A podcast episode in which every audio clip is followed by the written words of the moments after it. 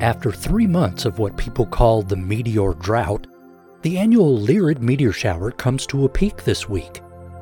The Lyrids are one of the oldest meteor showers on record, dating back to China around 690 BCE. The light show occurs when our planet crosses the orbit of Comet Thatcher, causing its debris of ice and dust to burn up in our atmosphere.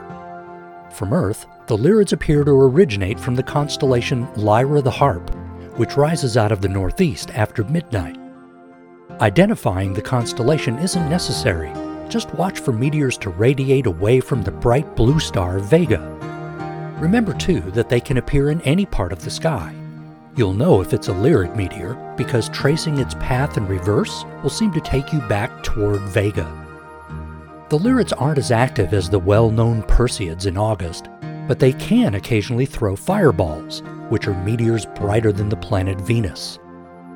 Under clear, dark skies, the Lyrids can reach up to 25 meteors an hour on its peak nights of April 21st and 22nd. Since Vega won't be high in the east until well after midnight, it's best to look in the pre dawn hours of April 22nd and 23rd.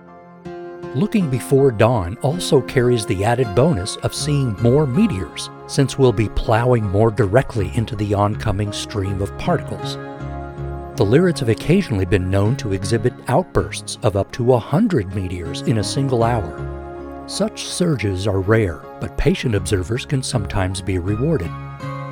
If you miss the peak on the morning of the 22nd, you can keep trying over the next few mornings because the show will continue through April 25th.